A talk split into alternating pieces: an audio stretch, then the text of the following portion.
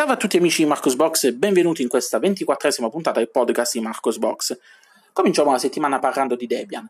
Dopo 25 mesi di sviluppo, il team di Debian ha annunciato il rilascio di Debian 10 nome in codice Buster, la nuova edizione stabile che sarà supportata per i prossimi 5 anni. Non mancano in questa nuova versione i consueti aggiornamenti di desktop environment che, come da tradizione Debian, sono mantenuti in una versione diciamo, leggermente più vecchiotta per eh, evitare regressioni e quant'altro. Eh, troviamo Cinnamon 3.8, questo a dire è molto vecchio come versione di Cinnamon, eh, Gnome 3.30, KDE Plasma 5.14, RxDE alla 0.99.2, RxQt alla 0.14, Mate alla 1.20 e XFCE alla 4.12. Diciamo che l'unico che, che è aggiornato all'ultima versione stabile è XFCE perché eh, XFCE non viene aggiornato nella versione stabile di suo già da diversi anni, quindi per forza di cose il team di Debian ha incluso l'ultima versione stabile vera e propria. Eh, in, questa versione di, eh, questa versione di Debian Gnome utilizza Wayland per impostazione predefinita al posto di Xorg, eh, anche se Xorg è ancora installato per impostazione predefinita, quindi non dovete preoccuparvi in caso di problemi con i driver video. Il supporto Wi-Fi continua a essere notevolmente migliorato in Debian 10 Buster. Il supporto al Secure Boot, incluso in questa versione per architetture AMD64, i386 e ARM64, e mm, dovrebbe funzionare immediatamente con la maggior parte delle macchine abilitate per il Secure Boot eh, senza dover disabilitare appunto il supporto Secure Boot nelle configurazioni del firmware. Dovrebbe condizionare d'obbligo perché come ben sapete la sfiga è quella cosa che ama gli utenti Linux.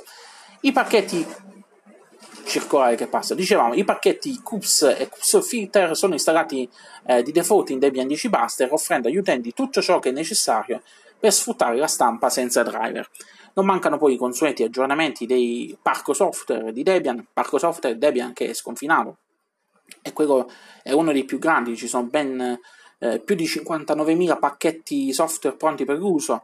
Eh, troviamo la versione ESR di, di, Firefox, GIMP che è aggiornato alla versione 2.10.8, eh, LibreOffice alla 6.1, vabbè poi andatevi a leggere magari eh, il changelog completo. Eh, troviamo poi Systemd alla versione 241, Samba alla versione 4.9 e degno di nota anche il fatto che il kernel Linux è al ramo 4.19. Ovviamente non dovete preoccuparvi per quanto riguarda il kernel Linux perché in caso di eh, eventuali problemi verrà comunque fatto il backport sul, sulla versione precedente, anche per, per i vari desktop environment se c'è qualche cosa di particolare viene fatto il backport, quindi state tranquilli, Debian è sempre una sicurezza eh, sotto, punto, sotto punto di vista della sicurezza. Eh, per una versione di Debian che viene rilasciata c'è una versione di Debian che inizia il suo ciclo di sviluppo. Il team di Debian, il giorno dopo il rilascio di Debian 10, ha annunciato il, ehm, la versione, il nome in codice della prossima versione di Debian, Debian 11, si chiamerà Bullseye. Bullseye chi è? È il, praticamente il cavolo di Woody. Eh, come ben saprete, eh, tutte quante le edizioni di eh, di Debian prendono i propri nomi in codice da personaggi di Toy Story e anche la prossima edizione non farà eccezione. Busais è quel cavallo tanto simpatico con eh, gli occhioni giganti. Eh, quindi buona fortuna al, ciclo, al, prossimo ciclo di sviluppo di Debian. Passiamo a un'altra mh, distribuzione che è stata rilasciata questa settimana.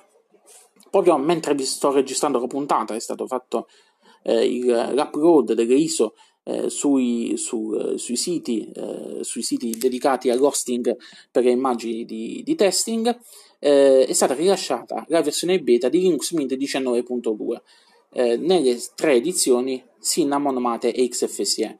Mentre vi sto parlando non è ancora stato dato l'annuncio ufficiale sul blog di Linux Mint, Comunque, novità le sappiamo, eh, abbiamo nell'edizione principale la versione 4.2 di Cinnamon poi l'edizione Mate che vede l'arrivo di Mate 1.22 e l'edizione XFCE invece che è ferma alla versione di XFCE eh, precedente, precedente, quindi i pacchetti presenti nella 19.1 perché non ci sono stati rilasci di XFCE quindi eh, è sempre quella la minestra. Passiamo a una notizia molto interessante che è stata fatta, che è stata fatta questa settimana eh, e riguarda la decisione da parte di Canonical ehm, di ehm, rilasciare eh, i driver NVIDIA più recenti eh, nelle versioni LTS di Ubuntu per impostazione predefinita. Eh, significa che a partire direttamente da questa release di Ubuntu, quindi è una cosa che è avvenuta in corsa, eh, a partire da Ubuntu 18.04 LTS, eh, ci saranno presenti all'interno dei repository di Ubuntu gli ultimi driver Nvidia disponibili, quindi i 430 se non ricordo male, eh, che sono l'ultima versione. Ciò significa che non sarà più necessario aggiungere PPA esterni o eh, installare manualmente i driver. Ovviamente questa decisione eh, si ripercuoterà in maniera positiva su tutte quante le varie eh, distribuzioni che si poggiano su, eh, su Ubuntu, nella fattispecie eh, Linux Mint, KDE Neon, Elementari e quant'altro. Ultima notizia della settimana arriva dalla Germania. In Assia, l'Assia è uno dei 16 stati federati della Germania, una delle nazioni eh, molto attente, più attente, diciamo così, verso alle tematiche relative alla privacy dei suoi cittadini.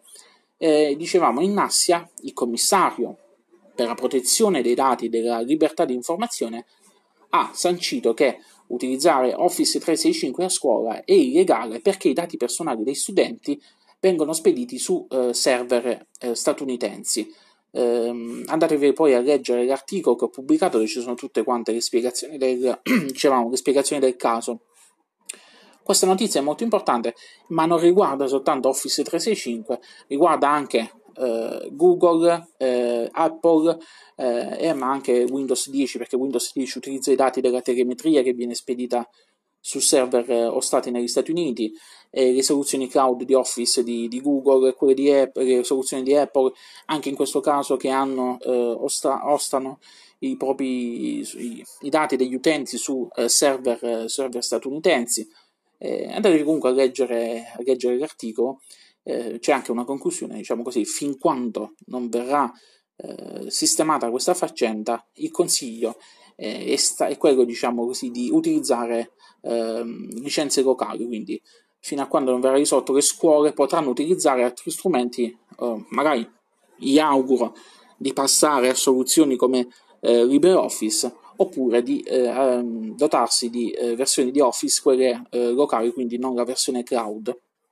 Andatevi comunque a leggere l'articolo su Marcosbox perché è molto interessante e apre alcuni sviluppi interessanti che fa riflettere anche su cose che noi non, delle volte non ci pensiamo tanto al fatto che i nostri dati vengono spediti e gestiti da, dagli Stati Uniti, dalla Cina, da, da altre potenze, da altri, da altri stati.